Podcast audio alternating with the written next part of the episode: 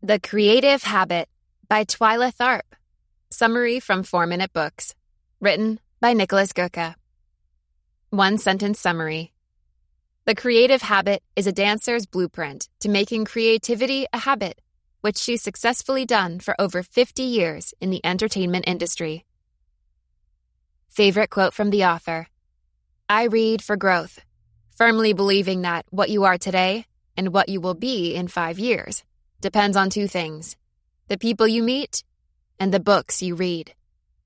Twyla Tharp. Twyla Tharp is one of the world's most renowned dancers and dance choreographers. At 75 years old, she's not only choreographed, danced in, and produced an enormous amount of plays and performances. For over 50 years, she's run her own business, too. Needless to say, to stay creative for such a long time takes a lot of discipline and creativity itself, just so you can sustain the habit of coming up with new things. The Creative Habit is her 2006 book, in which she shares how she dealt with this tough challenge throughout her career. Here are my three favorite lessons. 1. Design a starting ritual for your creative process. 2. Use a project box to prepare your work and ground yourself. 3. Always end right in the middle of work for an easy entry the next day. Want to build a creative habit that'll last you a lifetime? Let's get to work. Lesson 1 Have a daily starting ritual to get your creative process going. You can't be creative on command. No one can. Not even the world's most genius writers, musicians, and painters. So, how do they keep churning out hit after hit? Simple. They show up to work every day. And then they accept that creativity itself ebbs and flows. But whether they work or not is not up for debate. Inspiration or not, they put in time. Motivation or not, they create. Until doing the work has become a habit that feels as natural as breathing. One thing you can do that'll tremendously help in building such a habit is to design a starting ritual for yourself. Stravinsky played the same fugue by Bach every morning. I make a cup of coffee before I sit down to start writing. Twyla herself gets up at dawn, grabs a coffee, and then hails a cab to the gym. It doesn't matter what your starting ritual looks like. As long as it signals you it's time to go, it does the job. Pick something, set it up, and start your creative habit today. Lesson 2 Use a project box to organize, prepare, and recalibrate yourself at work. Every time you start a new creative project, you can take a simple cardboard box, write the name of the project on it, and then pull all of your resources and materials into the box. Whatever you need to complete the project goes in there. Why is this helpful? A couple of reasons. One, it represents a commitment to the project. As long as the box isn't empty, you still have work to do. 2. It shows you how far you've come. Even if the project stalls, you can always open the box, look inside, and see what you've done already. 3. It keeps everything you need neatly organized in one place. Of course, the box doesn't do the work for you. It's just a means of preparation and a token of your creative process. But it's still helpful. It doesn't even have to be a box. You can use drawers, a folder, or even organize your stuff on your computer.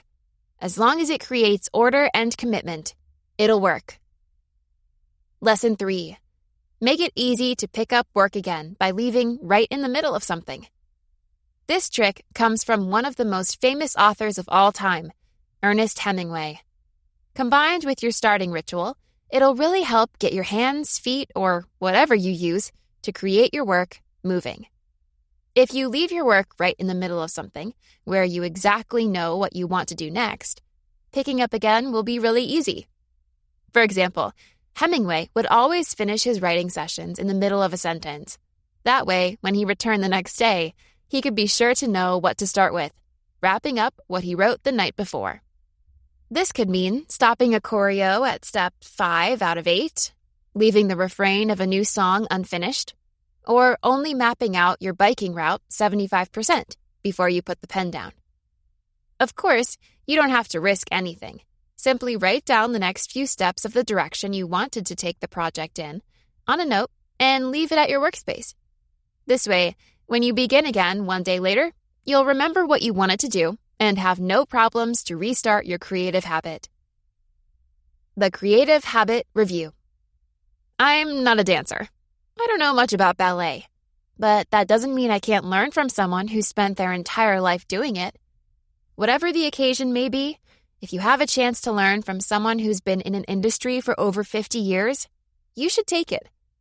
Doing great work for so long comes with many life lessons that extend way beyond what's important in any given field. When mentors talk, listen. No matter what you want to be mentored in. Thumbs up for the creative habit. What else can you learn from the blinks? Why all artists must be self aware. What the question, how you change your name, will teach you about yourself. Another good habit for creatives to have. Why you need a good memory. What scratching is, and how it'll help you come up with new ideas. Why true creativity only happens after you let go of your original plan. How Charles Goodyear invented tires by accident what the spine of your work is, and how it helps you steer the course. How to dig yourself out of a rut. The difference between private and public failures, and why both are important. Who would I recommend the Creative Habit Summary to? The 13 year old ballet dancer who's not sure if she should go for the big leagues or give up when school gets serious. The 47 year old father who secretly kicks himself for being on the softball team but not making time for his novel ideas. And anyone who feels blocked every time they sit down to do something creative.